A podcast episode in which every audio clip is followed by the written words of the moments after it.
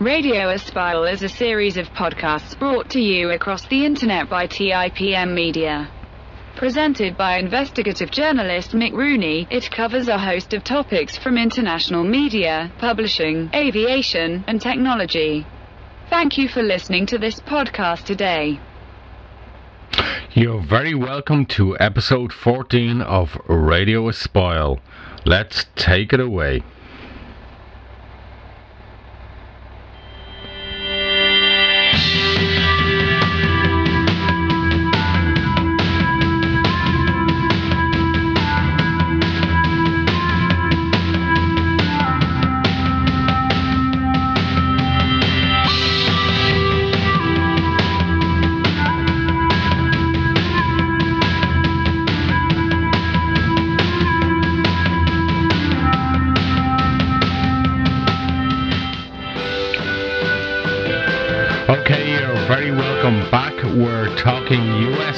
Politics tonight uh, with the November elections coming ahead. And uh, we'll be also talking about the COVID uh, pandemic and the impact on arts and culture.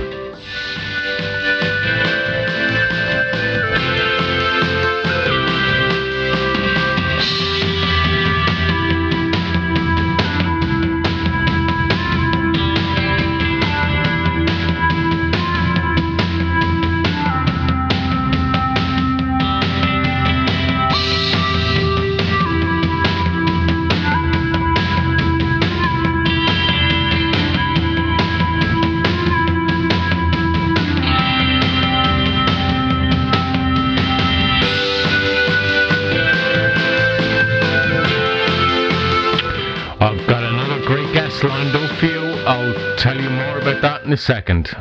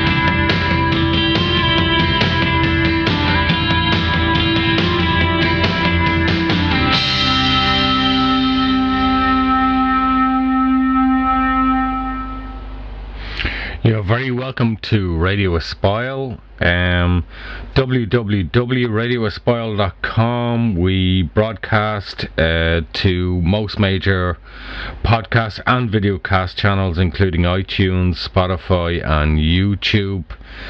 Uh, by all means, wherever you see this, like, subscribe. Um, just hit the button. Um, let me tell you about the program and the guest tonight. As I said, our guest tonight is Linda Reisenberg Feisler. She's a political thriller author, the ideal guest to talk about politics in the United States with the up and coming uh, November 2020 election. Um, let me tell you a little bit about uh, Linda as far as our biography is concerned. Linda Reisenberg Feisler began working at Procter & Gamble in 1979. During her 26 years at the company, computer technology was in the early stages, and Linda's interests and assignments naturally migrated to this area with projects from representing business requirements of computer systems to developing the technology needed by the users. Linda was one of a small number of non-college graduates promoted to management. Feeling stymied and hindered in the corporate world, she resigned from Procter & Gamble in 2006 to pursue a more creative way of life. Linda was Linda has uh, written and published four novels in the Blind series, including her recently launched fourth book in the series Cloaked. She has also published five self help books ranging from time management to art instruction. Linda is also an artist. She teaches uh, oil painting and drawing at the Middletown Arts Centre and previously worked for Kevin Macpherson uh, through 2006 2009, who was an internationally known master artist. As his assistant and launching a mentoring website called Artist Mentors Online. Utilizing her art skills, Linda creates her own book covers She's also a producer and host of podcasts, including Artcast with Linda Reisenberg Feisler, focusing on painting skills and interviews with today's master artists. Cloaked, the Blind Series Novels podcast, features Linda reading her novels and relevant discussions uh, on the books. In 2019, Linda presented an academic paper at the representational representational art conference on the connection between Im- imagination and creativity, exploring if the link was a conscious one.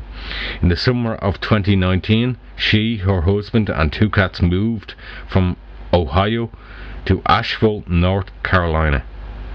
Linda is currently writing and researching book 5 of the Blind series novels, which focuses on the premise. If something politically different happened in the 1980s, would be would we be where we are today? Linda's research involves aspects of the CIA, FBI operations, historical occurrences and their impacts today, and exploring alternative paths that could affect today's current events.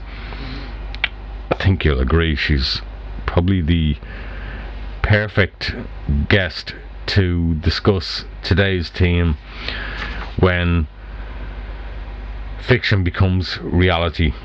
Uh, we are talking politics in the United States, November 2020 election. We are going to touch on the pandemic COVID 19 We'll also uh, touch upon the impact that the pandemic has had on arts and culture. Okay, so as always, uh, the best thing to do is let's go and talk to Linda. Okay, welcome back to uh, Radio Aspire. And uh, Linda joins us now from uh, North Carolina, isn't it, Linda? Yes, North Carolina now moved to Asheville. So that's like that's over the last year or so. A little so, bit of it? a blue eye. Yeah, yeah, right. It's a little bit of a blue island in the middle of a red state, so it's kind of interesting down here. I'd say so. Yeah.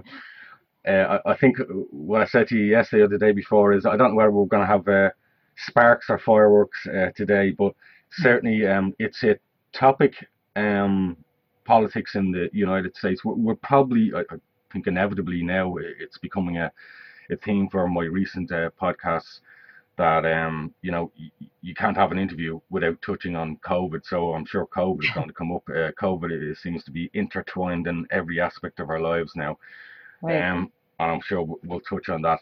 And Linda, you're an illustrious guest now. You see, because um, you're only my second guest uh, who's appeared twice now uh, on our on our podcast. So so there you go. There's one for the uh, the bow, uh, uh, the medal. Yeah. Well, thank you for inviting. You're very welcome. I thought you were the ideal back guest. On. So uh, yeah, the first time I think we. Oh, thank you. I appreciate that. Yeah, in 2016, I think was the last time we, we talked, and that was just right after the election with Trump. So.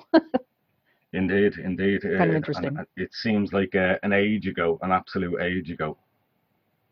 Yes, it does. And so there are ways when it feels like it's been very, very quick. The passing of the last three and a half, four, almost four years, and then there's times when you know you really wonder if you're going to be able to make it to the election date here in, in the U.S. So, and then you know naturally all of the uh, concern and and anxiety around what's actually going to happen after that election. It's um, it's it's you know it, the tension's thick. Our uh, uh, I suppose a topic uh, of explore the the the topic uh, the, the name of essentially the the, the subtitle I, I put on the program is when uh, fiction becomes reality if people are, are not familiar with you you're um, a political thriller writer mm-hmm. um just um briefly Linda just just give us a, a kind of synopsis of growing up and and how you uh, ultimately became uh, a writer and where you are sort of now. But I, I'd also like to reflect as you think back on your times of growing up, you know, influences and the impact perhaps the media has had, because we're probably going to touch and talk an awful lot about the, the media today because they, they're now playing a critical part in this whole run up to the election, as they have now for many decades. Yes, of course. Um, so I grew up just southwest Ohio. And um, I guess I started really paying attention to politics and becoming interested in uh, those events as they happened was because we went to see all the president's men and prior to that i was a kid and i was politics and it was the biggest question i think that hit me at that time was how can something like this happen and isn't more of an uproar or you know it, i was very isolated let's say it that way from from any political talk with my parents or aunts or anything like that. So um, it was a, a, big aha moment for me when uh, all the president's men came out. And of course i the pentagon papers were right before that and i you know probably had very little knowledge of that as going on. I mean i was in high school. So um, left high school, started working at Procter and Gamble, and then uh, C-SPAN hit, and I started to get really interested in politics at that time. And I mean, I can remember watching C-SPAN, and uh, there's not a lot of people who said they would do that. so just to see the the procedure and the politics and how uh, things were going on. So my in politics started basically um, after high school, um, and I could probably thank Carl Bernstein and, and Bob Woodward for making me more interested in what was going on in government at the time. And um, as time went on, I, I, I, had always been writing since I was a young child, but um, it was more like a, um, which, which is why it's fiction, a physical insertion of me into the political realm of what was going on in the ni- late 1970s and 1980s. Um, so my main character is kind of my alter ego become a lawyer. I wanted to, you know, start uh, um, addressing civil liberties and um, different things like that. So through the the 80s and the 90s, and even through to today, I have a lot of interest in politics. I, as you said, a political thrill writer, and the premise of the book uh, became that that I actually started writing in the 1980s. I had it published in um, 2015. It was if something happened back in the 1980s drastically.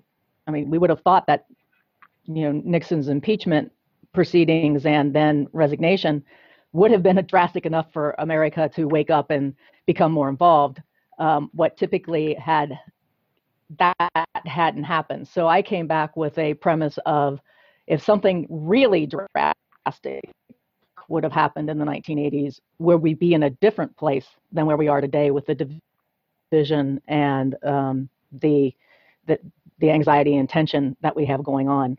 Um, very very deep division that we have going on. Was there something we could have done back then that that would have uh, um, changed where we are. So kind of a hindsight's 2020.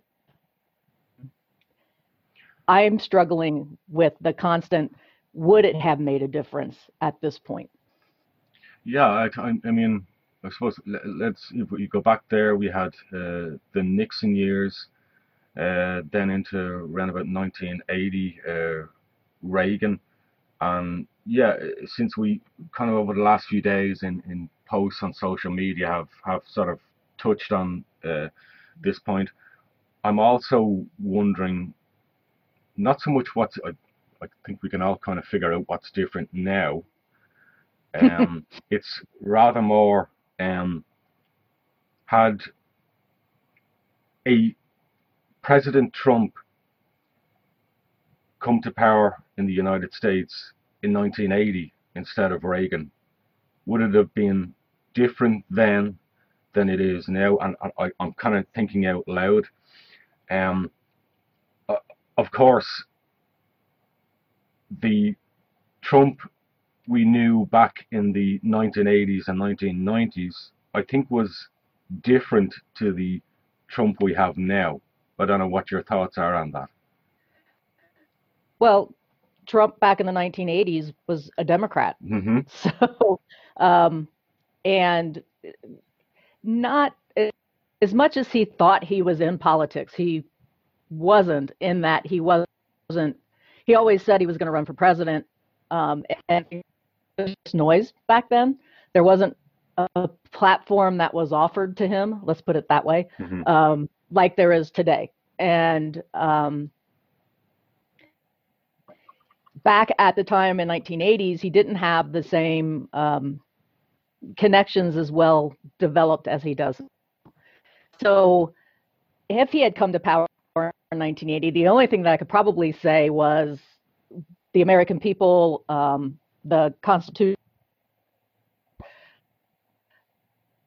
probably would have been done not so under a microscope as it is today. Um, so that's one of the reasons why we, you know, I, I consider us blind because the basically the only voice that the American people had at that point was writing your congressman. Um, you know, the middle class and lower class had very little influence other than to vote and write their congressman. And there wasn't um, email at the time. This was letters that were written um, and typically would probably be answered after a vote had already happened.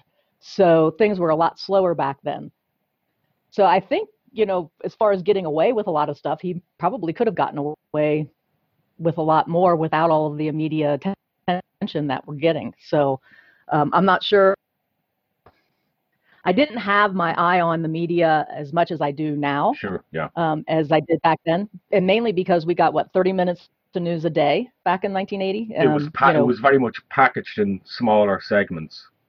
And I, I would say, right. So if, if the media has right. probably changed now, and we're talking about, uh you know, how has Trump progressed over the last what, 30, 40 years? Um, I right. think the media has progressed from being less of a reporting here's the news. This is what's happened today. This is what x said. This is what y said. Uh, now it's become this is what x said. This is what y said. And we're now going to talk to four people and opinionate and oh, you know opine on on on, on the impact of that. And I think that's what's different. It, it, I think it's it's what they call the the talking heads uh, yes. uh, era of, of, of media, which we didn't have back in um, the 1980s, even even in the early 1990s. Uh, yes. Uh, news kind of just generally stuck to reporting, and if there was opinion or talk, it wasn't a part of the news. It, the delivery of the news itself, it was a, la- a later night segment. It was sort of your your Don Lemon, you, you know, uh, style of of, of and, and, and particularly that area of uh, call call-ins to the studio where people would give their opinion. You know, the talking heads were less in the studio. The talking heads tended to be people, which is ironic in the way it's flipped now because, you know, with, with, people having so many opinions now. I, I don't know. Uh, uh, am I wrong? Am I right? You, your thoughts on no, that? No, yeah, I, I totally agree with you. And I guess another part of that is um, reality TV. Um, 24 hours a day, seven days a week news is somewhat, like you were saying, is based more on opinion and, and talking heads and their opinion, uh, less on fact.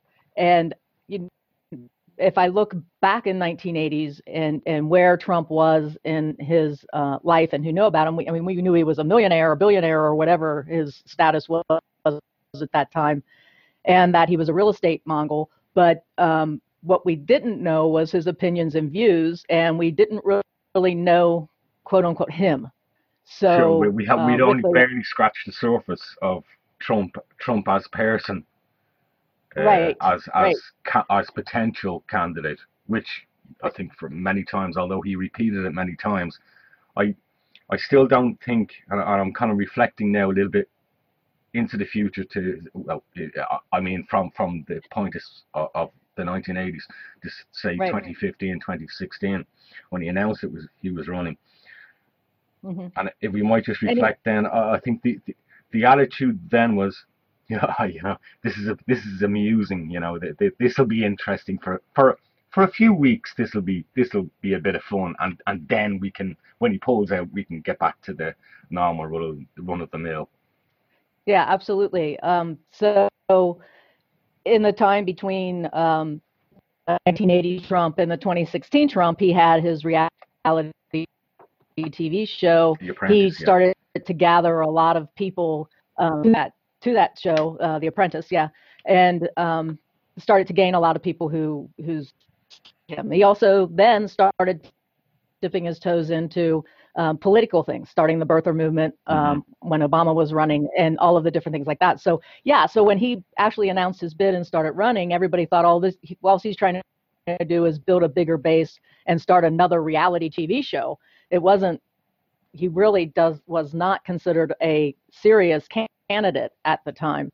Um, so that's it's kind of really strange and then all of the different things that happened during mm-hmm. that election with um, you know the whether you know, russian meddling uh, whether he's a useful idiot as the cia would call him um, whether they have whether russia has something on him that you know keeps him basically trying to make america an, you know, a dictatorship and, and and trying to figure out how to call the coming election you know, rigged because if he doesn't win. So lots of questions over here about will he leave and and then somewhere in there I think also happens um, some health issues and mental decline. Um, and that's you know we we have to go with what is presented to us as far as his health is concerned. Um, but anybody who has had uh, parents go through dementia can see the signs. And um, sometimes I wonder if it is just him acting or if it really is where he is. Because sometimes he seems, you know, he makes a, a, a, fair statement, and but the majority of the time it's very much um, left uh, completely out of field. Yeah, completely out there on the yeah. Uh, the, the, edge of reality. Um, yeah, exactly. Thank you. we, we, we've, we, we mentioned Reagan. Obviously, after that, there was the, the Bush years, senior and junior. Uh, right. Then into the uh, Obama years. Um, mm-hmm. I, I, guess uh, in reflecting what you were talking about there, and I, am saying this because I always, I, have always been intrigued by U.S. Uh, um, politics, and I always have to. Well, I, I can't. Ch- I'm not a U.S. citizen. I don't live in the U.S. I've obviously been to the U.S. a number of times. Uh, I spent time there, but I, I'm coming at this. I suppose I'm, I'm trying to represent the rest of the world. Yeah, uh, please. the rest, rest of the free world. Uh, but I suppose, I mean, I, I was born and grew up in Ireland. I, I now live in the Netherlands. Um, I, have been to other places in Europe, so I'm coming at this from a European perspective. Um, here's my question: mm-hmm. Was and and we can let's not we we can talk about Biden as well in this. Was there as much of an emphasis on the age of a president and the stamina of a president because these are words I think and, and, and descriptions we're going to hear probably an awful lot more in, in the coming weeks when when we get to the uh, election uh, debates uh, when they they formally go one on one as the two primary candidates. Was that a thing in the 1980s, from your perspective as an American citizen and a voting American citizen? Was age and was capability and stamina, or is there a perception that that I've sometimes had that you know maybe we inflate the position and presence and influence of the US president more than necessary. In other words, um, is it more about his administration or her administration when it's put together? Yeah, um, definitely remember when Reagan was running that, that there was a lot of questions around his age time because at that point he was um, considered, you know, by the time he would get out of his eight years of yeah, you know, quite elderly, yeah. Term, right? Yeah, he would have been in his 80s or just turning 80, I think. So he, you know, that was definitely a question back in the 1980s.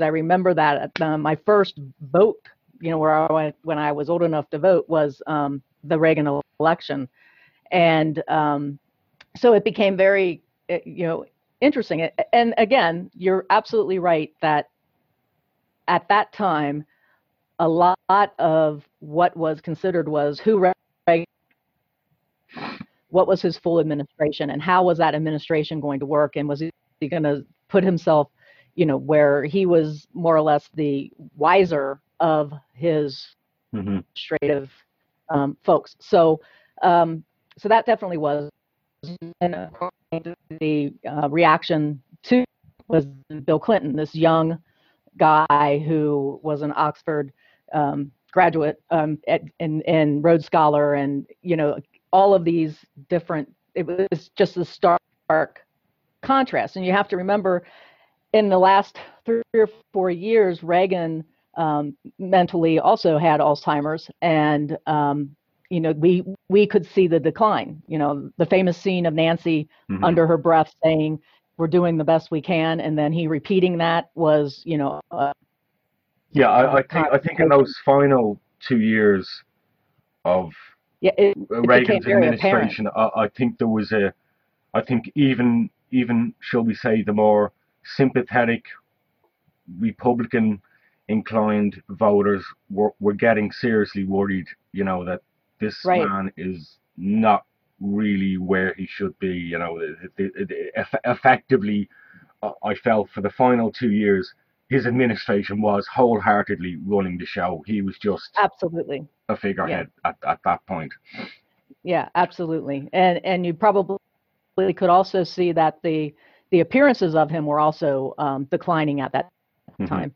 Um, so and so we had this stark contrast of a young, vibrant um, person running against uh, you know someone that, that was a little bit older, and and of course the the thing was you know about our future was um, Clinton's you know campaign rally. So he came across very energetic. Um, it was it was an interesting contrast to the previous four two to four years before mm-hmm. that. Again, America was ready for change. And an interesting point is every candidate has run on change ever since. Yeah, I know it's it's but it, but that's that's that's not even an American thing. Do, do, you know what? I hear the most okay. uh, right of center and left of center people make that same argument. You know, mm-hmm. um, you know, vote for us or vote for me because I am the candidate of change. And exactly. We always end up then, like a few months later, wondering what actually changed I, I no. certainly agree with you in regards to the Clinton years, and then the Obama kind of took that fold of, you know, obviously these these weren't exactly young men as such, but in presidential terms they would have been considered two relatively young um, men. Uh, uh, uh, uh, carrying out the role. Um, I, I, certainly think that that was not so much a shock to the system, but that was different. Um, and I, I think there was, remind me, um, who was contesting against uh, Clinton uh, originally when he um, came to power on the Republican side. That would have been. Oh gosh, um, you think I would know this? Yeah, I remember John Oh, McCain uh, in the Obama years. Right, it was McCain and Obama years, and, Was it- uh, well, There was Mitt and, Romney. uh, yes, he was one of them. Well, I'm trying to think. We went from Reagan to H.W. Bush, Yeah. and then um, H.W. served his aide, Junior, yeah. Bob Dole, Ah, or was Bob, he up against H.W.? Bob I think it was Bob. Dole. Yeah, Bob Dole Dole. could have been around the Reagan time, or maybe he ran it a second time. Should, should have checked all this out before, shouldn't I? Yeah, I should have too. I was actually But, focusing on. yeah, but uh, I suppose my, my, my point being, um, It was an older candidate. in general, It was an older candidate. yeah, in general, the Republicans have uh, stuck to the tried and trusted method of, you know, the, the sort of elderly, worldly statesman, well, uh, with the exception of Donald Trump, perhaps, uh, who I think caught them all by surprise. Um, before, before I suppose we get to the how the hell did we get here? Um, It was Bob Dole, by the way. I just Googled. Sorry. Um, I, I, I, I guess the, the, the first question that I would um that I would ask, and it's it's something that's come up right since the whole impeachment thing, um, is what happened with Nixon worse or not as bad as what's happening with Trump? I- think I know the answer, but I want to still explore it. Okay. So um, Nixon's Nixon's article of impeachment started in the House, made it to um, the Senate, and basically the resign- resignation came when it was so told. I see your kitty is visiting you. Yes, yes, he promised me that he would go asleep in his box, but has decided he's coming out. Yeah, I was waiting for mine to come up and meow at me, so that's what that was what's funny. But um, yeah, so the articles of impeachment started in the House, made it to the Senate. The um, vote came in, and the votes were not there to keep uh, President Nixon in office. So he was basically asked to resign, and did so basically right before the vote, if I remember per, Mhm. um, appropriately. But and and then of course um, his was uh, obstruction of justice and um, th- there were two other I think impeachment counts against him. Um, But, but So- u- ultimately, I think it was his administration kind of took him aside and said, "Enough, Richard. You know, you know, the, It was the, the the, mu- the music's playing. yeah. You know, you know, Yeah. and ultimately, he saw sense. He saw that this is over. Yeah, I'm finished. yeah, I'm done. what he what he didn't want to be was removed from office um, under impeachment uh, by the Senate. He, Well, so he no, no president. ultimately did- I- resigned. I'm sure Clinton no president didn't didn't want to be either, and and no more so than I'm sure Trump uh, didn't want to be either. Although that plays into his reality TV show. That yeah, yeah, I I, I think do, uh, Trump more re- Trump um, more relished the uh, impeachment uh, process uh, than perhaps uh, um, Nixon would have Right. had it had it have went to that, uh, but he Yeah. didn't let it go to that, and certainly Clinton didn't relish. Um, but I think when the Clinton impeachment came, I think deep down people knew this isn't going to get him. You know, he No, he'll be right, it a wounded warrior, but this is not. You know, ultimately it was about. I did have sexual, you know, relations with that woman. You know, I, I think it, it, it, we always knew it was going to come down to lying to the American people, but right. kind of like he's he's you know he's not going to be voted and removed. but yeah, interestingly enough, they voted non-guilty, not guilty on the perjury charge, Yeah, but guilty of obstruction. So right. Yeah. um, yeah, so so basically, what we had with Trump was colluding with the foreign government, obstruction of justice into that investigation. Which one do I think is worth Clinton or the Nixon or the Trump? I would say, um, from the standpoint of uh, laws being ignored, the rule of law being ignored, Mhm. um, the Constitution being ignored, I would say that Trump's Yeah. um, impeachment is much much worse. And honestly, um, he should have been removed from office, in my opinion. So it, I guess I should have stuck the facts there, right, Mick? Mhm. but yeah, opinion wise, I definitely think that what Trump has been up to um, is is definitely should have been removed from office. We just didn't have the votes in the in the Senate. I suppose we're getting to the, the, the core topic now when fiction becomes reality. And, and the question I would ask now is that I touched on just earlier, about five, ten minutes ago, is how the hell did we get here? Because Well, I, um, I- we all know that deep down, you know, and, and this is, I, I think this is, even with um, moderate Republicans, this is probably still something that rankles with them. Mhm. Yes, he's got, Trump has his, his core base and will always have that 30 35% core base no matter what he does, the proverbial, even if he shoots somebody on Fifth Avenue. Um, exactly. But what I'm asking is, how the hell did we get here? And what rankles with me is how submissive one of the most extraordinary strong political parties in the United States have got themselves into. How did they, how, not only how did Trump get there, but how did they get themselves? I, I, I think we, we touched on it earlier as well.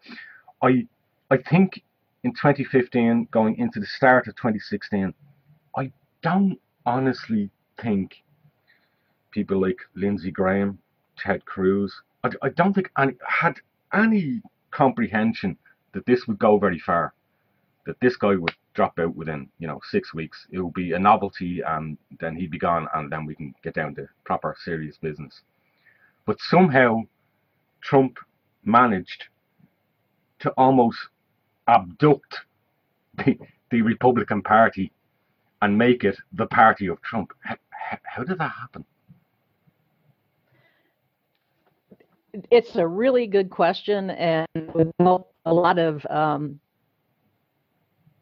the the different investigations that have been done, um, you know, there's there's people who believe that he is um, Putin's puppet.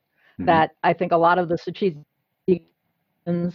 that have been made through this, um, with the connection to the NRA, and you know, there, there's just so much here to look at and put under the the microscope. Mhm. Um, the election itself, uh, fundamentally, and with that, I read an NSA report that showed um, how far they got into the election system. And I worked computer systems in P&G, and I, I looked at that report and said, how can they get that far and not flip a vote?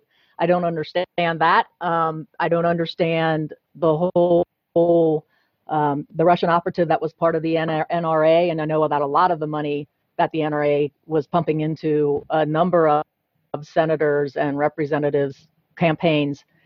Um, so, I mean, the thing that I always come is, is what did they have on these folks that all of a sudden they didn't like Trump when he wasn't leading in the campaign, loved Trump when he was the candidate and became elected, and then just stood by him this whole time.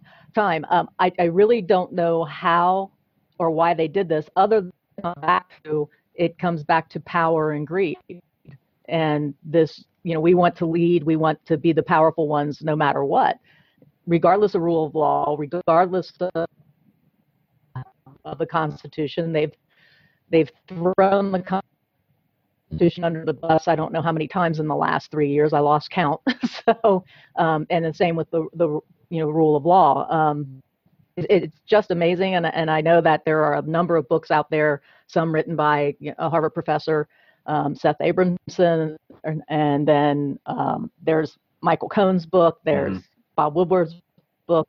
Um, there's there's so many there's so much information that needs to be looked at. So much um, of the you know I would love to see an unredacted report from Congress so that I, I think really what, what, we often hear the media, you know, saying, and, and look, you know, we, we all know there's a bias built into um, media um, networks, whether you're Fox News, whether you're CNN, whether you're ABC. Um, right. I, I, I suppose what what what I also have to get my head around is, and I know when what I, I, think at one stage on my right we have about 12 15 republican candidates back in 2016 and now i know all's fair in love and war and it's kind of like and you look when the best man wins and he's voted in that's it. Or, or best woman candidate is voted. That's it. We all have to fall into line and get on with it and make the bet Now, i get that. I understand that about politics. What I don't understand is how a man like Ted Cruz can listen to the future president claim that his father was involved in the assassination, the, the, the Kennedy, in some involvement in the Kennedy, you know, all these crazy things. Mm-hmm. When I when I think back to the things that Lindsey Graham, you know, said, you know, the man's a kook, you know, he's he's crazy, you know, when I think back to all those, yep. and yet they fall happily into not only fall happily into line, but take on administration positions as well. It's just mind-boggling to see it from the outside. Yeah, it's it's definitely party over country. Mm-hmm. Um, it's stepped way beyond that, and um, now it's party over country and constitution. Um, it, so it, it's just this need for power and the need for greed. I mean, we've always our politicians here, like you were saying, it's somebody gets elected, we have to stand and you know we, we mm-hmm. fall in line and say, okay, he's my representative or he's my president now. Um, this election broke that.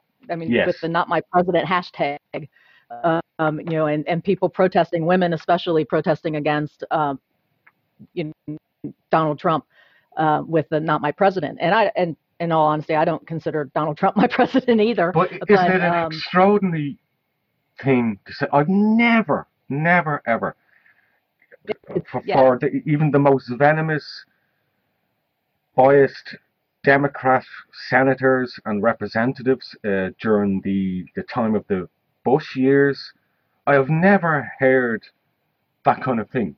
That that man is not my president. That that's you know. No Right. You know, regardless of whether you voted or didn't vote or, or whatever.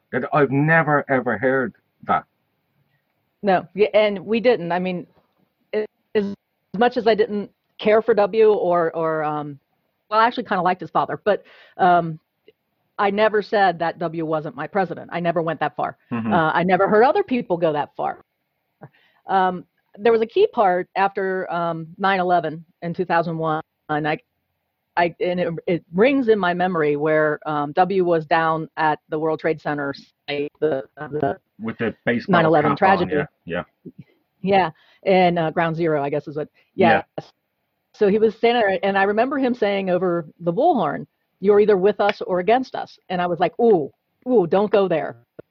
And and he meant it in a way of, you know, talking to our allies of, you know, you're either with us or against us, uh, kind of way. But I think America took that a bit further of, and, and then, and and there was this thing of when you got elected, you became a representative, a congressman, the president of the United States. So whether you liked it or not, you had to represent both sides. But from that, you're either with us or against us, and I'm not blaming W. Mm-hmm. So let's let's make that clear.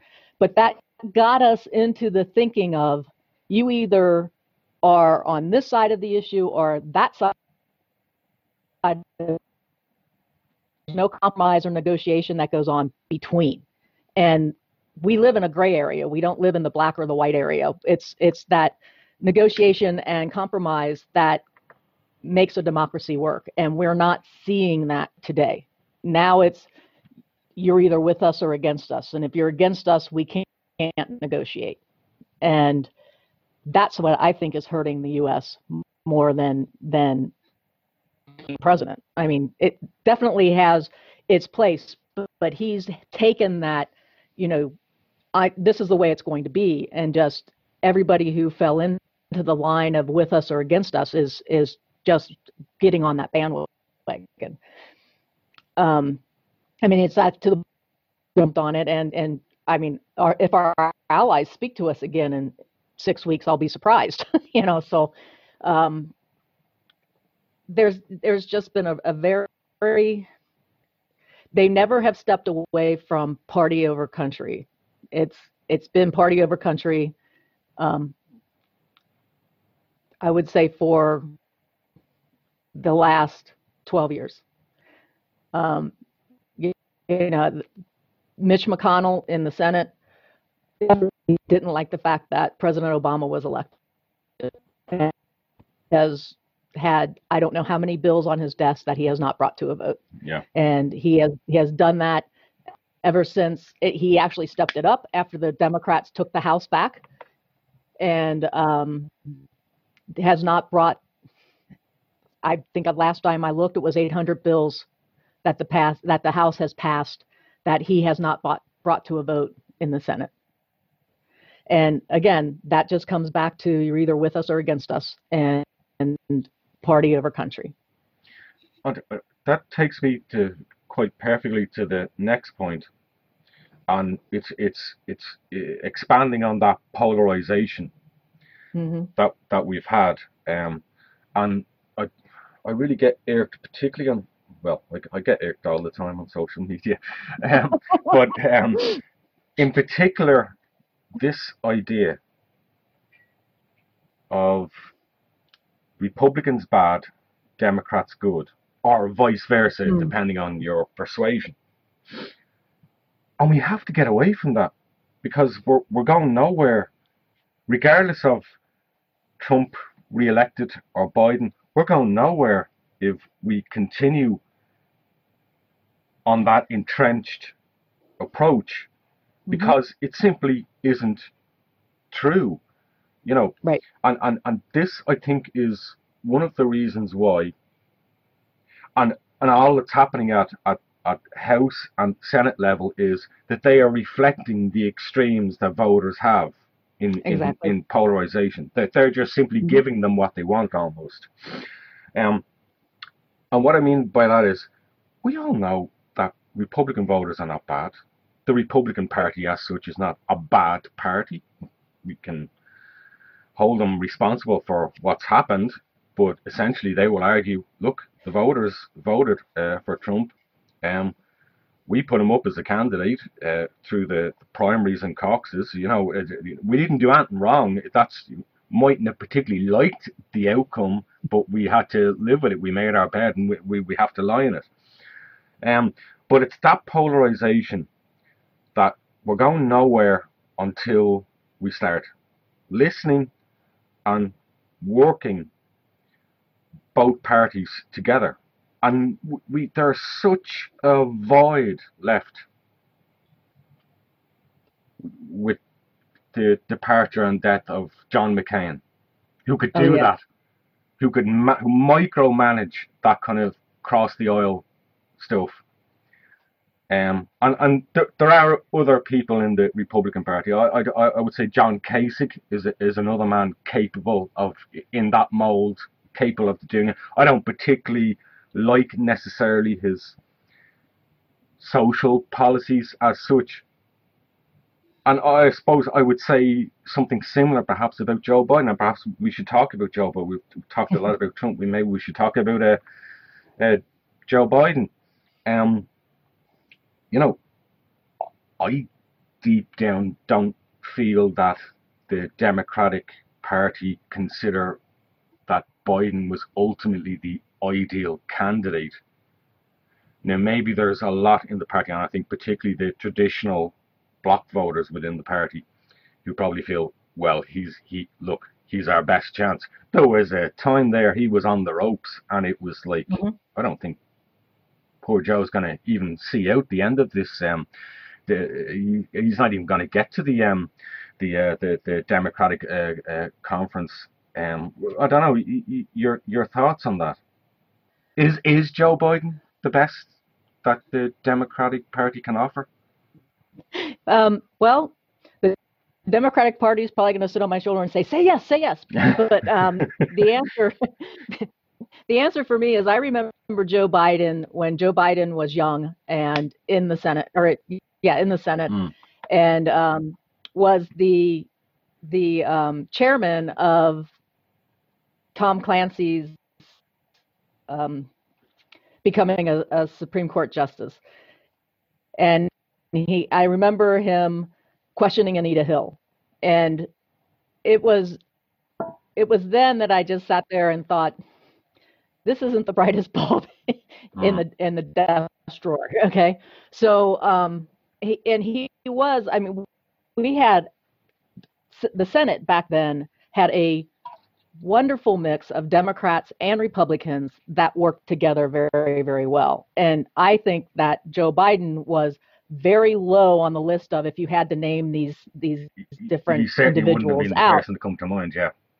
Yeah. So um, from that standpoint, is Joe Biden the best that the Democratic Party could have done? No. But Joe Biden was also vice president to Obama, which harkens us back to those eight years when they, the United States was in a better position and better led. Hmm. And um, I think that they're using him as a rally point. If you look at Joe Biden's record, his record is he is a very conservative Democrat. So he's more middle of the road than he is left. So there's a hope that he can bring the country back together. Um, I hope he has a really good plan to do that if he does get elected. And um, because it isn't going to be just as simple as I'm your leader, now let's all fall in line. Yeah, because that's not going to happen. Gonna, it's not going to work that way. Yeah, and, and that polarization, whether it's quelled somewhat, should Joe Biden win, it's not going to go away. It, no, it, potentially it become even if it's even possible to believe, it could become even more entrenched. Uh, oh and, yeah. And the only thing I see breaking that is I'm I'm not sure it's going to happen, but the only thing I see breaking that is if the um, Democrats take the Senate as well. But that's a huge stretch uh, to, to, get there. They could narrow it by a couple of seats, but that's a huge stretch. Yeah, it is a huge stretch. And even if that happens, I don't see the country reconciling itself. What will happen four years from now will be that the Republican Party, the GOP, will come back and start saying, we had all this rammed down our throats in the last mm-hmm. four years because they had control of the House and the Senate and the, the presidency. And typically, if you look back, there's never there's been short stints of time where a particular party has taken over um, both you know all three powerful chambers. okay. Um, but there's it only has lasted for for possibly two years. Yeah. The American public always saw a really nice balance in the executive branch being one party and the legislative branch being the other party. So, um, and, and, that always kind of was our check and balance. Yeah, I, I think there's, there's no doubt. I think there's, there's you're absolutely spot on there. I think there's no doubt the American public, the, the, the typical, if there's such a thing, American voter, has always felt more comfortable if at least one of the houses, be it the, the Senate or the House, or and ideally the Senate, uh, has that right. final, you know, is that there's a balance there, that this isn't the three aspects of the one face uh, dominating and right. railroading things through. Because I don't believe that the I could be wrong. I was wrong about Trump. I was convinced. I, I, I'll tell you this. I'll reveal this to you and remind people. Although I wasn't broadcasting back then, I said Trump is going to win this candidacy. And people said, stop, Nick, stop, don't be so ridiculous as that. I said he's gonna, he is, he's masterful. Whatever you feel about him, he's masterful at that idea of debating and knocking pegs down. And Absolutely. he will be greatly underestimated. And he won the candidacy. But then immediately he won the candidacy. I thought, well, that's great, you know, because there's absolutely no way now he's now he's really finished. Little did I know. I, yeah, I, I, I don't know. Y- y- your your thoughts on that as as as well. Yeah. Um, as much as I'm a feminist and um, would have liked to have seen Hillary won, I wasn't a big Hillary Clinton fan. No, I Um, wasn't either. So, um, you know, I, I think she came across a little too scary. Mhm. and and so, but you know, once once the parties get behind their candidates, that there is a, a lot of energy and momentum there, and I and I think I think there is a inherent, and I, I said this last night to friends, pecking order that goes down when um, you look at the general conscience, if you will, of the United States, and um, you know, white man is definitely above that. So, was there any discrimination among the voters? Did we get the right amount of turnout? What was really in the Russian meddling? What happened with that? Um, you know, all of that comes into play. But I think there were a lot of people who just flat out didn't see, for whatever reason, Hillary. They couldn't. They couldn't divorce their emotions from how they felt about Hillary Clinton um, as a person to how powerful a leader she would have been. Um, so call it uninformed electorate if you want, but there was definitely a pull for going back to the way America used to be. Um, And I Which- think I think to a degree as well. Uh, what? Where are we now? Uh, for the past, well, no more, uh, eight, 12, more, more than twelve years, the Democratic Party have kind of never had a clean break, as it were, between the next election. Either right. in Obama's case, re-elected. Um, and then of course Joe Biden. Well, but he was the vice president uh, with Obama. Um, Hillary Clinton uh, in 2016. Yeah, but Secretary sure, of State. you know, she's sh- sure isn't she Secretary of State, and she's part of the Clinton administration anyway. So. What the Right. Democrats have never managed to do over the past 12 to 14 years is break that continuum that's that's whereas the Republicans have managed to break that association with the previous administration. Here's something new, and let's face it, it's like what we were saying earlier about you know what does everybody voter want? What, what does everybody you know what does every candidate promise? Change, change. You know, it's it's always Change, that, change. that that that buzzword, which I think with the Democratic Party, it's never quite been changed. It's kind of been a bit more of what we've previously had. Whereas the Republicans seem to have been a bit more, what's the word? Yeah, it's kind of like a, it's not sailing a ship, a massive ship in a straight line, and you want to turn it slightly, and it takes ages to turn that massive ship. The the Republican Party seems to have been more adept at being able to do that, to switch. Right. And uh, I think it comes down to the Republican Party has had a succinct message from, let's say, Reagan on, Mhm. just for the sake of, of, of argument. Um, and that is, you know, pro life, pro gun, and, and um, conservative fiscally, although you question that. Mhm. you can always question that.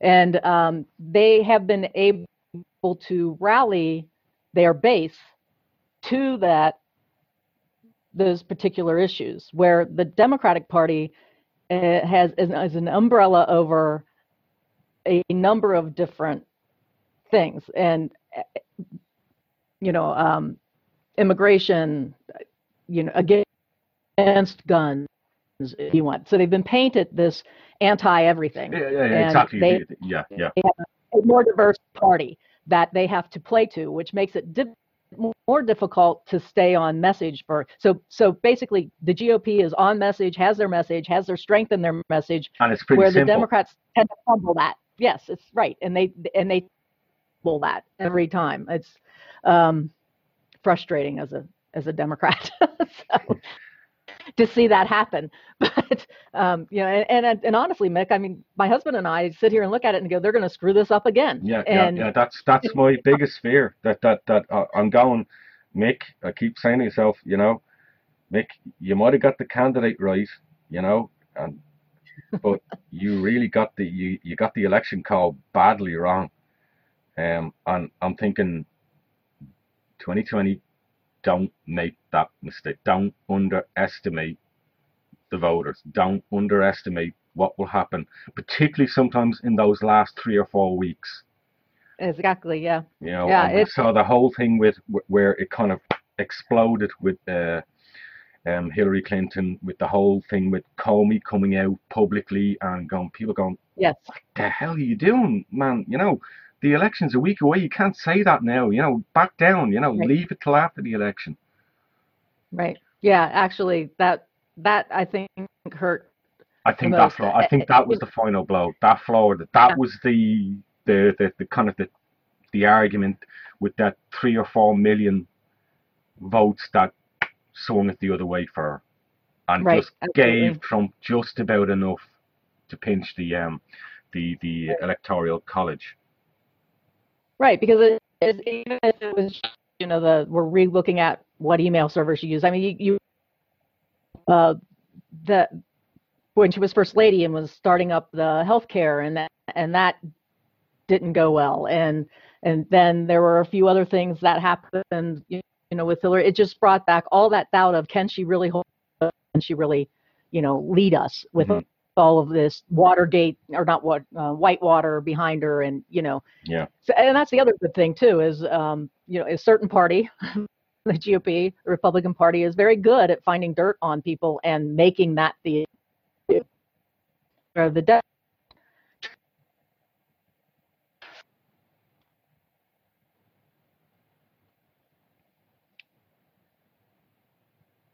Are you there, Mick? Yeah, you there? You still there? Yeah. Yeah. yeah okay. yeah. I sound just broke okay. up there. Um. Okay. Uh, I. We, we briefly mentioned the Michael Cohen book. I haven't mm-hmm. read it. Have you read it? Haven't. No, I have not. Um, yeah. Not planning to read it. so. That's what I want to ask you.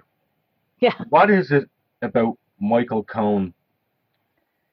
Because we, we we've uh, what's the other guy? Uh, Anthony Scaramucci, is it the the um, yeah yeah we've had all these people who've kind of had this uh, rebirth, this you know discovery, you know of oh what was I thinking, what was I doing?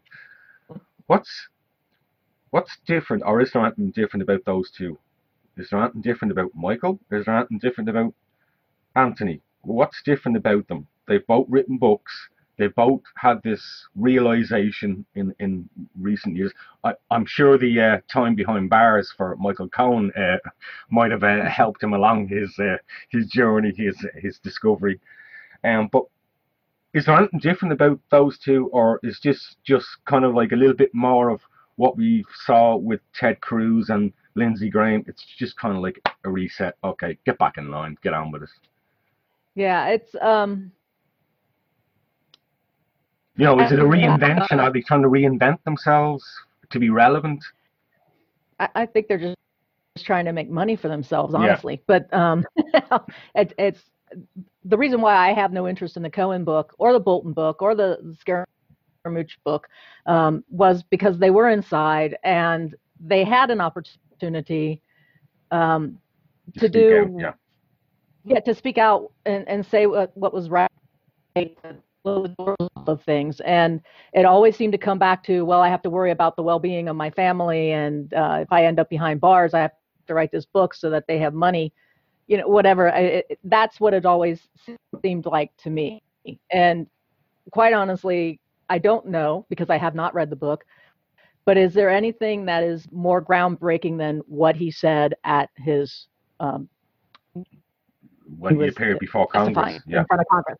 Yeah, yeah. So if there's that book, as they think there is in the Bolton into a, a Bolton investigation, um, you know, why didn't you say it? Why didn't you do your patriotic duty and say it in front of Congress and in front of the United States? I mean, so yeah, in making somebody like Michael Cohen richer. Mm-hmm. Um, so it, and and I really just don't think there's anything in there that's going to be groundbreaking. Otherwise, the press would have been on it already. So that's kind of where I stand with with that. In the past week since we uh, we set up this um, interview, uh, we had the, the, the, the Bob. Well, yeah, some some which happens in Trump world. Um, we had the Bob Woodward book. I, I, I suppose I, am not going to talk too long about it. People who follow U.S. Um, politics will, will be aware uh, of, of you know the, mm. the, the, 18 interviews that he did the suggestion because I, would like to talk a little bit about, about, the current pandemic as well in political terms too uh, and I also want to talk about the arts uh, before we finish but just on the mm-hmm. Woodward I suppose the, the million dollar question is that another blow to the bow of the you know USSS Trump you know sailing ship or will we have forgotten about this in two weeks' time when the debates come up? Uh, it should be the last blow to his uh, administration. I feel um, it should be, but then we might have said that about the Russia collusion and on many other things. Exactly. Um, that's one good thing about you, you know the, the good thing about the the Trump administration that they can do is they can take a hit like that and make people forget about it in a, in two weeks' time. By distraction, um, usually, yeah. Yes. Um, Here, here's something squirrel. even more crazy. right. Yeah. Squirrel. yes. Yeah. Rabbit and, hole. Yeah. And honestly, I, yeah. Honestly, the American public has a short attention span to begin with, and um, you know this has just made it even shorter. Uh, it, it should. I mean, it should it should have been the final nail in the coffin. It, it's not the final nail in the coffin. Um, I, I, think the only way it'll be brought up in the debate is Joe saying it, and I think Donald will lie his way out of it. Mm-hmm. Like you know, he'll he'll he'll duck it and go on to something else, or just blatantly lie and say that it isn't as bad as he as it as the world is reporting it to be. Um, so You know, when you when you're over here in the U.S., I, I, don't know how it is in the Netherlands, Mick, but when you're over here in the U.S. and you and you walk into a place, I had a friend say that they were standing in line and they had their mask on and all this, and this uh, person came up and said, "Well, you can see who the Democrats are," and they didn't.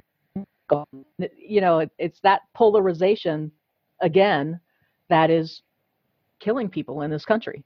And um, as I said to another friend of mine to me, it's not political anymore. It's human rights. It's we're down to violating human rights at, at this point with the ICE detention uh, in Georgia. That's getting a lot of news now from a whistleblower who said that they're removing the uterus and female parts from um, the women there and then deporting them back to their country.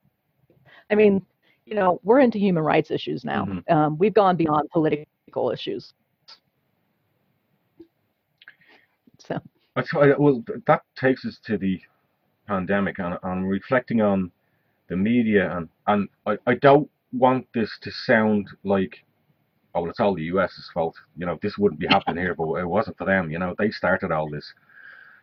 The and it's everywhere. It's the same here. You know, I, I know it's it? like that in yeah. Ireland. It's like it in the UK. It's like it here um, mm. in Europe, particularly in countries that have quite a, a nationalist based government.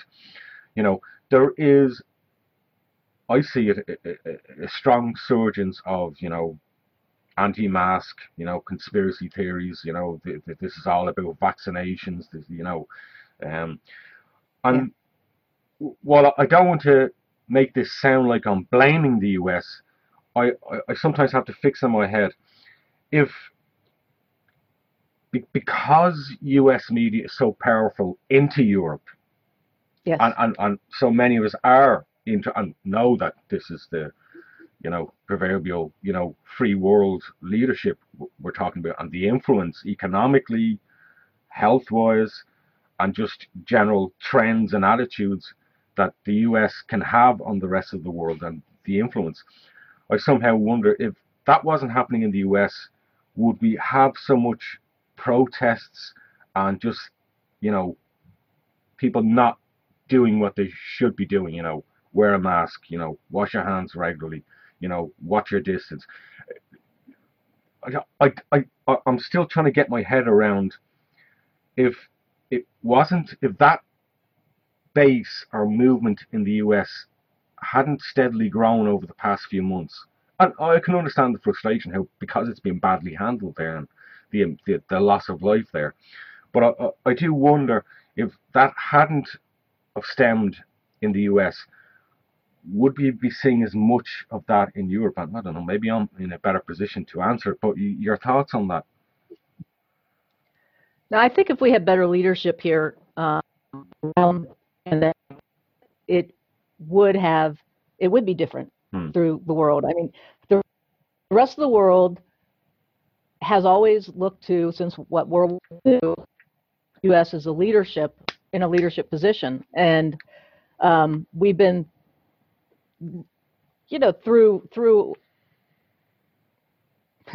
let's just say, in the past four years, we haven't been doing that. No. Uh, um, so the rest of the world still looks at the United States, and there is there is a there is a starting. I guess I don't know you would have a better idea of this because you live in Europe. But mm-hmm. I do see that there's some divisiveness also going on in Europe.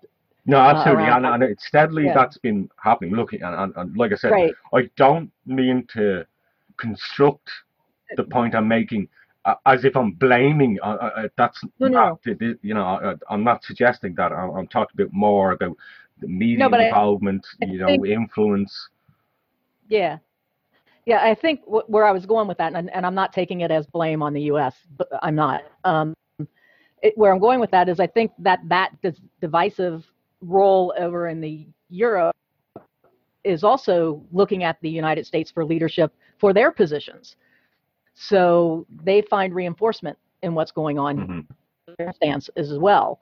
Um, we, you know, we opened Pandora's box, and we aren't going to be able to put everything back in it and close it. And it's going to be the same way worldwide. We're very, very close to, um, you know, if you look back into the 20s and 30s, um, 1920s and 30s, we're very much into a very unstable world at this point. And, you know, it, it's going to take someone with extraordinary leadership skills to come back and make that happen. And do I see that in Joe Biden? Not really, mm-hmm. but it's better than, for me, it's better than, you know, what we currently have. We're still going to have two political parties that are basically hating one another mm-hmm. at this point. And um, when you go down that road, it's very hard to climb back up to uh, the high road again.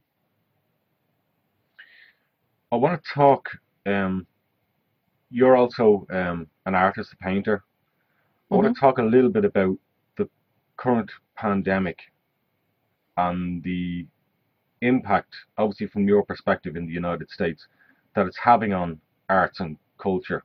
And I, I know in our whole conversation here, you'd swear there was nothing else to talk about or think about um, in the United States other than, you know, COVID 19 and Donald Trump and the, the next uh, um, election. And in in reference to that, I sometimes feel that we can because we have an instinctive interest and fascination with it. I sometimes think, and, and this is probably also reflective of your, your point that you know people have very short term memories sometimes about things.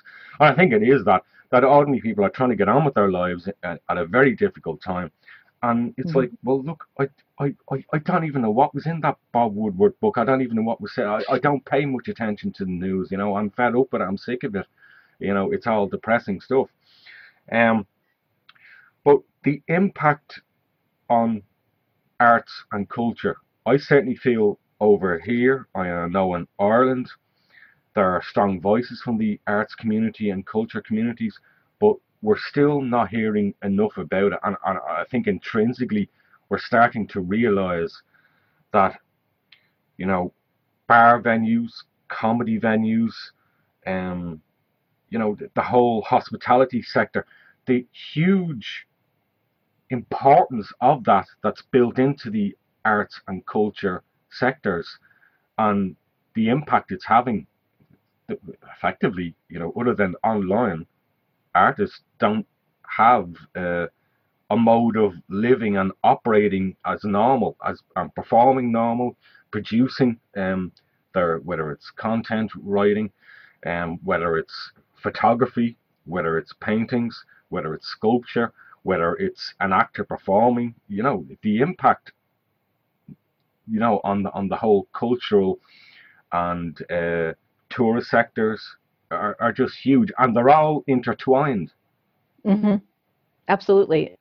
Um, you know, as an artist, I can definitely sit up here in my studio and paint and get enough of an inventory that hopefully when the cash flow looks better, that I can start to sell paintings again.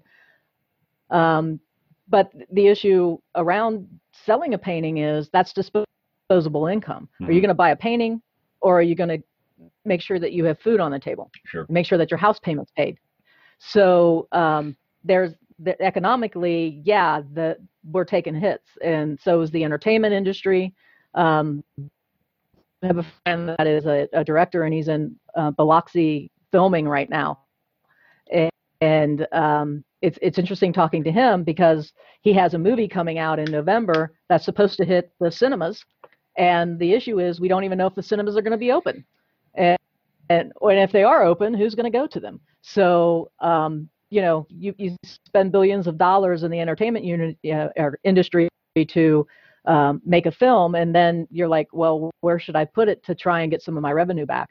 And it's the same all the way down the line. You know, you're writing a book, are people going to buy it? Should I give it away free at this point? You know, how is all this going to work? And the uncertainty around, um, you know, will we ever get back to normal?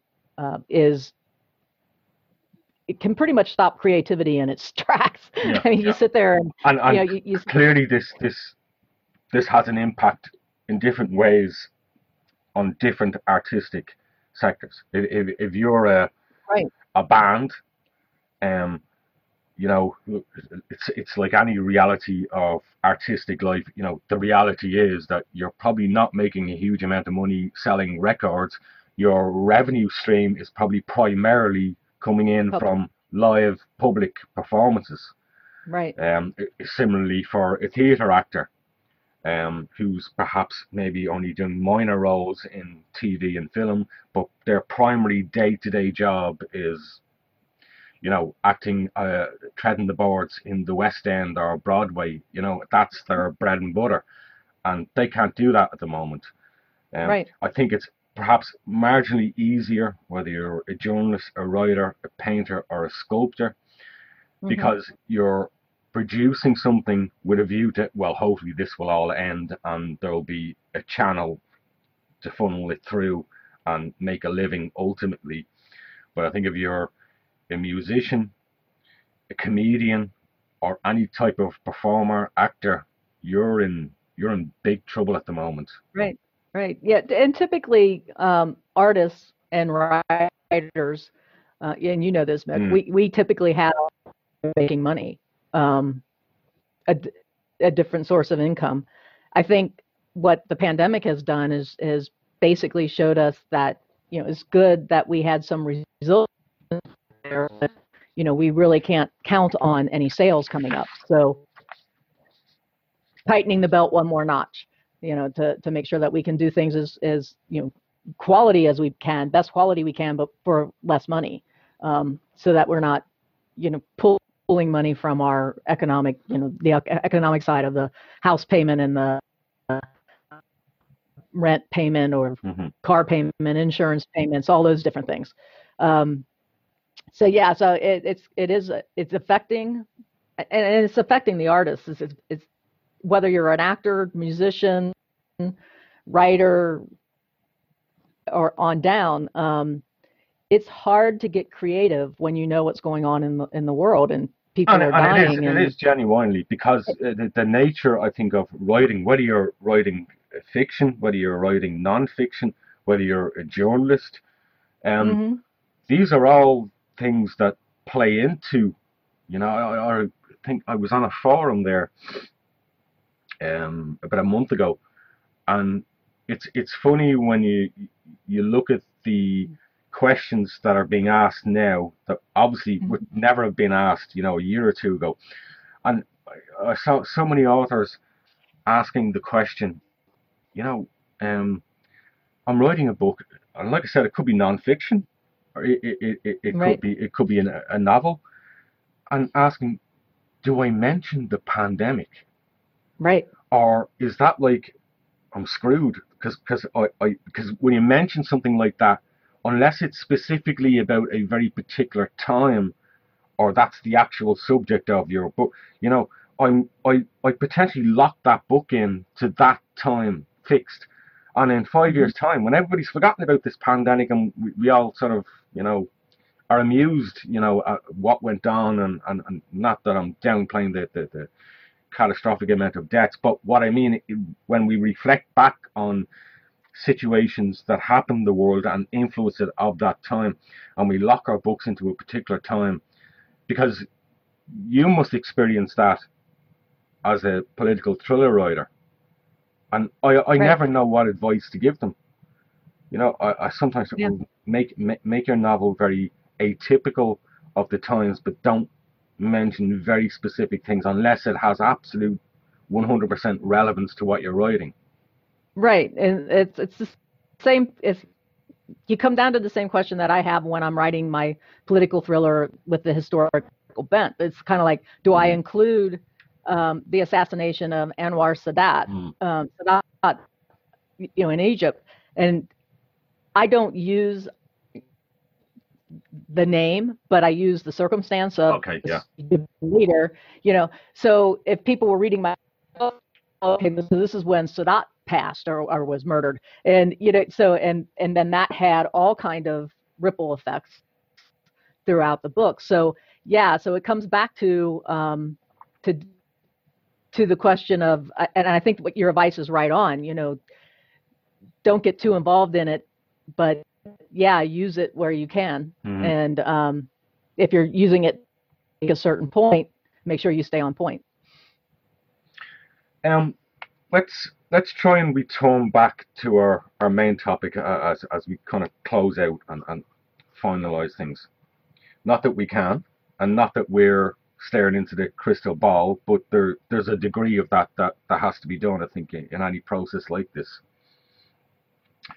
Um, November election. Donald Trump wins again. Likely, it, if he wins, it's a narrow win. What's Trump world like for the next four years? Will he even last? We got that wrong. We got that yeah, wrong last did. time, and he did last. we thought yeah, that no, yeah. he won't last, but he did. Yeah, I mean, it, it uh, for someone like myself, that my um my husband actually came to the point of saying that we're going to leave the United States. So hopefully there's there's room in uh in the Netherlands for us to come over and visit you or something. But um, I've yeah, heard so many people say that. You know, if he wins again, I'm leaving. I'm leaving. I've had I've so many artists, or uh, so many actors, but they never do. You never leave in the end. You stick it out. You go, no, we're in this for the long haul. Well, we can't. Honestly, we can't go anywhere. All the borders are closed to us right now. We just get we're locked in. Yeah, there's somebody. They've thrown away the keys. I mean, even Canada won't let us in. That's pretty bad. You know? Mexico may be next. They may be saying no, but uh, I anyway. think they already have said that anyway. No, you can't come down there. Our border's closed. Yeah, yeah. They well, you know that's that might be true because I do have an artist friend that's living in Mexico, and he hasn't come home yet, so he may not be able to get across the border. But no, but um, seriously, I, it's I don't I don't know if I can make it another four years. I personally, it's um, and, and, you know, it was like I said to, to, to everybody that sits there and says, you know, how come people that aren't as decisive and and um, that's just downright nasty mm-hmm. as Trump, you know, there's he's not, you know, I don't know how to say this without the the Secret Service coming after me, but he's he, he's made it. Nobody's tried to hurt him um, and all this, and it's like you know how come that has happened, and and you know somebody else who we really like, like you know just say Kennedy at this point, he was very well liked. Mm. You know he gets assassinated, and it's just like this world is so unfair. Slow down a minute. Yeah, but but it doesn't change, is what I keep coming back yeah, to. Yeah. I mean, because then you have Mike Pence in there. The, the same GOP is in control. He's got the Senate. Um, of course, the next person in line after that is is Speaker Pelosi. But you you know that it's not going to happen. We're going to have another four years of him, and if we if he does get reelected, it, it's going to be another four years of um, disregarding the, the rule of law and the checks and mm-hmm. balances. Mm-hmm. And now with um, Justice Ginsburg's death, the if they do ram one of Trump's appointees through, um, you're looking at a very mm-hmm. far right conservative, you know, Supreme Court. Um, I think Justice Roberts has um, been a. I read some of his dissents, you know, when he's when he's not done what the Republican Party wants him to do, and I think he's been right on. I, th- I, I yeah, think I, I think in general he has not quite been the Trump appointee that perhaps Trump thought he was going to be, but then that's that's kind of that's their role. That is what they're supposed to be doing. They're supposed yes. to be, you know, non-political. Yes, exactly. They're supposed to be looking at the law. That's why they're there. They're supposed to be our, our top legal minds, if you will. A little bit and, like our and, friend um, Attorney General uh, William Barr. Uh, you're not supposed to be the president's lawyer, personal lawyer. Exactly. And um, if I were in Congress, I would be asking for his yeah. impeachment. But um, you know, it's it's yeah, I, I, you know, going back to what we said earlier, it, if um, if Donald Trump does get reelected, the only thing I can hope for at that point is that the Senate turns blue mm-hmm. so that we have some sort of checks and balance that we don't have right now. And in a Biden world, I, I, I but again, I, I, I want to move and talk about in a Joe Biden world, but it's kind of like you still can't move on from Donald Trump because the next question then is, will he go easily when he's told Donald, you lost, just accept it, you lost, can we move on? And it's like he's already setting this up that come well, we've already pretty much been told we are not going to know the result of the election, possibly for could be days, it could be a week or two, and he's almost set this up. You, you, you can almost hear the ink going to the paper, you know that mm-hmm. he's going to target eight states and he's going to challenge the election in, in those states. And yeah, this and is going to be rambling on for months. Yeah, and, and I live in one of them, mm. and mm. it's it's really interesting because um, either way I see this, the U.S. is going to be in turmoil. Mm. Um, if Donald Trump decides that he's not going to leave, we're going to see a civil war. We've had people who were a lot more informed politically than I am saying that already. And I don't think they're saying it just to scare us into voting for Joe. Mm. Um, these are people that are supposed to be, you know, not leaning toward the other. Um, yeah, there's it, it's nasty. It's going to get uh, very. I mean, it's very scary. Um, I voted already. I voted absentee, even though um, I was, you know, at first it was vote absentee in North Carolina, mm-hmm. and now it's just vote early, and you know, and and now it's Donald Trump's claim that we should vote absentee and then try to vote again, yeah, which is a felony. Is, yeah, uh, this is a crazy, crazy uh, situation that he's suggesting. It's, it is, yeah. but then it's more Trump bizarre world. Right, exactly. So I, I don't like I said, whoever, and that's Joe Biden because that's who's running against him. There, to me, anybody who's going to vote third party doesn't understand what kind of leadership we're going to need coming out of this. And um, the two choices to me are, are Biden and Trump. Uh, the third party candidates don't have enough support no, in Congress. No, it's it's never. But I, I think the closest, if I remember correctly, um, I, I, am not even going to uh, mention Kim Kardashian's uh, other half.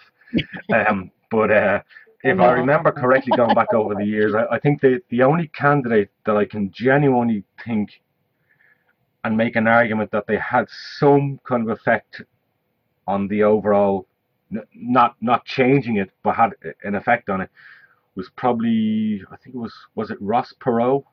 Yes. Uh, I think per, I, I, don't know how much percentage he took, but he took a significant chunk um, that that may have had some yes. influence on the race. That was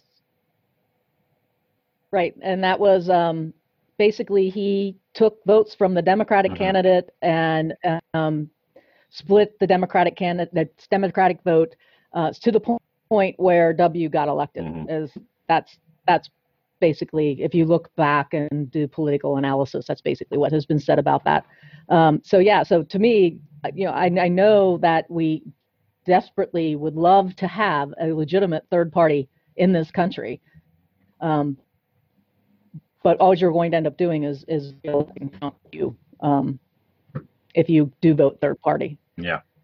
If you're a Democrat and are voting third party. Should we be hopeful? well, I suppose it, depends on your persuasion, I guess, as well. I, I need to be careful here. It does depend on your persuasion. I, I, just like heard the Imperial March from Star yeah. Wars going off in my head with that question. on the window outside. What are you talking about in there? um, but yeah, I, you know, without hope, what are we? Yeah. So yeah, I have to be hopeful. So yeah, we'll, we'll see. And and honestly, I mean, whoever, if it wasn't Biden, whoever was running against Trump, they have a lot of work ahead of them. And yeah, it's and it's, it's going to be regardless. It is going to be a huge challenge. Whoever's there, and, and if it's yeah. Joe Biden, this, this is not this is, this ain't no cakewalk. You know, this is no walk in the park.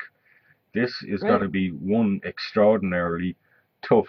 Certainly, I think that the first two years before the the mid elections uh, coming in 2022, this is going to be you know, some two years because we already know that whether we like it or not, and I, I look around Europe and I can already see the, the plans made in countries, the, the, the you know what they put forward for planning for, COVID, and it goes well into 2021. We're we're going to be living with this probably for at least another year. Yeah, you you went right to where I was thinking. It's like all of my you know folks that I know and don't know on mm. on social media posting until 2020 what do you think in 2021 yeah. nothing so we're still going to have covid with us yeah. and and you, you know and even when the vaccine comes out everybody is not going to be standing in line to get no, that no, vaccine. No, that's, that's, that's going to be another uh, challenge. And, and, and that's, uh, uh, this is also what some experts say. You know, we are banking on a progression of pharmaceuticals to produce a vaccine. One, you don't always get a great uptake. I think in I think as the flu, and I, I don't specifically know in the US, but I know in Ireland and the UK, the, the uptake in the flu vaccines that people regularly get, it's only about 30 to 40 percent of people who you know are in that target area that they, they, they feel should take it. Uh, so it's it's not extraordinarily high. You've got these pharmaceutical companies, you know, six, nine different uh, tests going on at the moment. We don't know if this virus is going to mutate or alter slightly during the typical flu season. We don't know because if that happens, we potentially could be in a situation where the any produced vaccine is of no no actual value by the time we get to next year, and that's that's another frightening thought. Yeah, and and if I'm if I remember correctly, um, they've already identified eight different eight different mutations mm-hmm. of this particular COVID nineteen. Yeah, Now, that's, I don't that's know- what a I mean, virus does. a A virus wants to live. Right. And um, so how how are you developing which which mutation are you developing the vaccine Mhm. for? Is that still the main one or is it one of the other seven? And like you said, it's going to mutate even more. So um, especially since everyone is starting into their second wave and we have the northern hemisphere and uh, or and so yeah yeah i mean i've i've heard talk i think it's is it well israel is shutting down or have shut down already Mhm. Um, and i believe is it italy that's talking about shutting down again or I is it think france so. I think uh, France have talked about it. I don't know whether they have plans yet. I think Italy are, and and there's also parts. I think Madrid has been pretty bad in Spain. Okay. You know, what I, and just I suppose just to sum up in general, um, we are where we suspected we would be. That that pretty Right. much we would from March through April, May, and we won't go into the whole ins and outs of what happened in the USA and whether they acted quickly enough or did the right things. But I think in general, um, I'm not convinced things would have been dramatically any different, even if the US had been doing what Europe was trying to do, what was happening in China and uh, South Korea. I think we always knew we'd get on top of these, we'd push the numbers down, we the the, the, the, the figures would trail off, but at some point the second spike would come and it does now look like we're starting to approach that again. And I think what's Mhm. happening is in the United States has always been, I don't mean this in in a derogatory way, that all countries across the board, from the very far east right through across to the west of the United States, countries are in different stages of the, the COVID 19. Uh, and the United States is probably a month to two months behind where what we're seeing in Germany, France, the Netherlands, you know, is so kind of like, and I suppose that's how you learn uh, from a pandemic. You know, you look at the countries that first got this, how did they deal with it? What stage are they at now? And the fact and reality is that Germany, Spain, France, Italy are all starting to see spikes again, and it's starting to creep up. I think here in the Netherlands, we're now we're now up to 2,000 a day cases.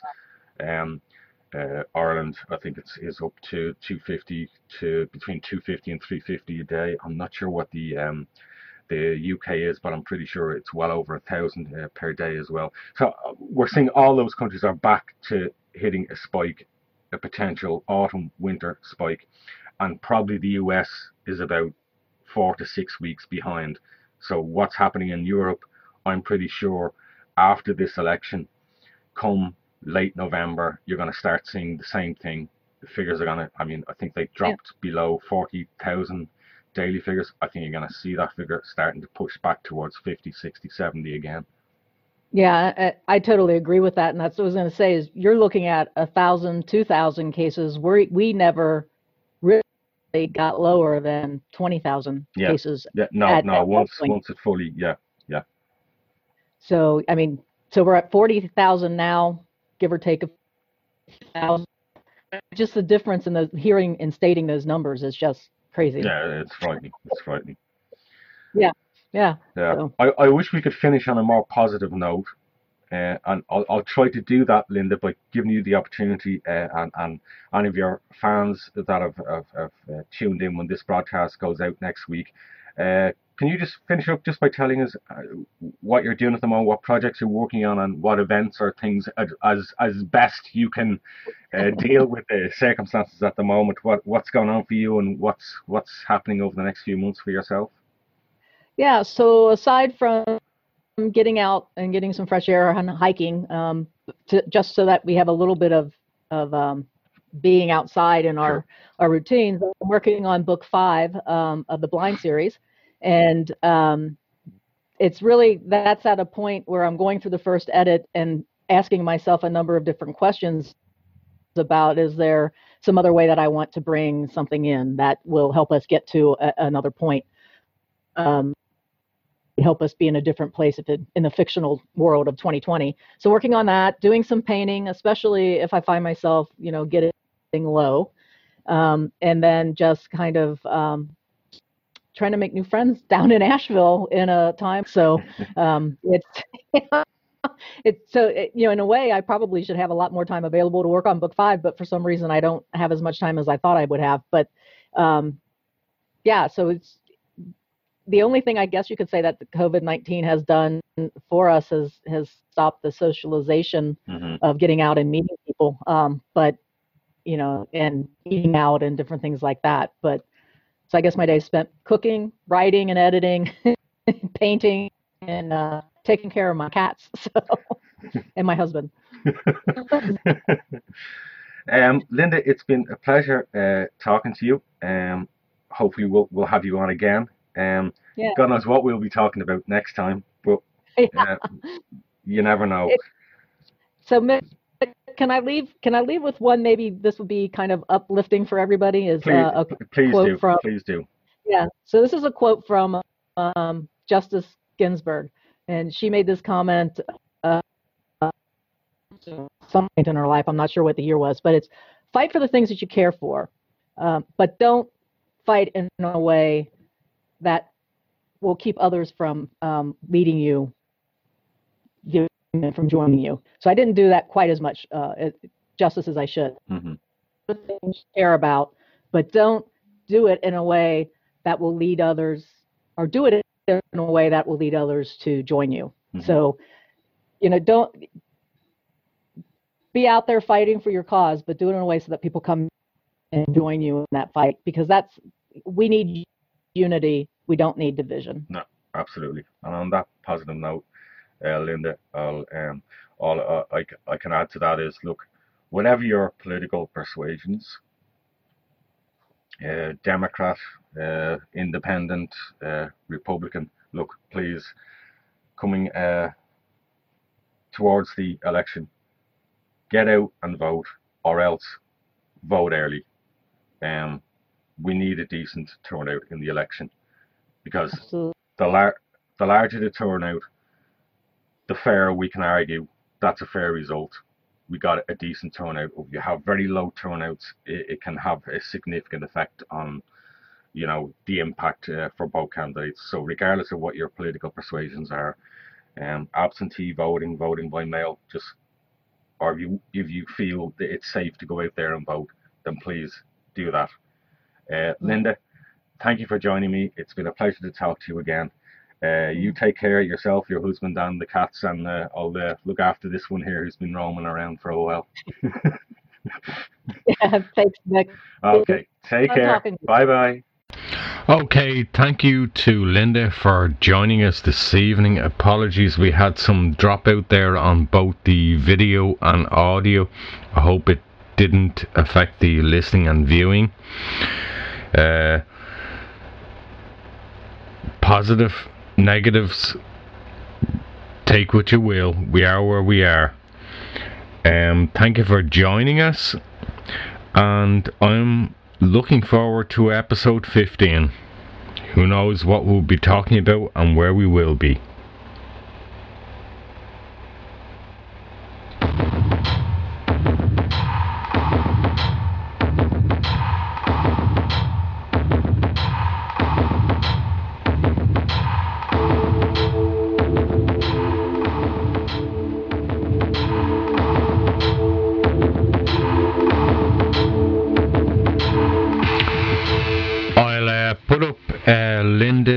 Details, her website, where you can find her books in the descriptions below wherever wherever you see this. Also the links to Radio Aspire, www.radioaspire.com and our channels. Take care. See you again. Wear watch wash. Take care.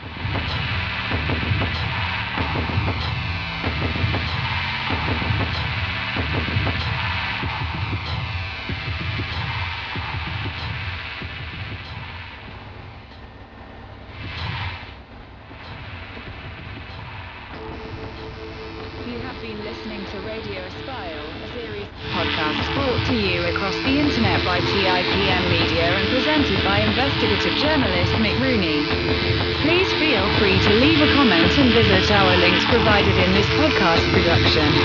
Thank you for your support.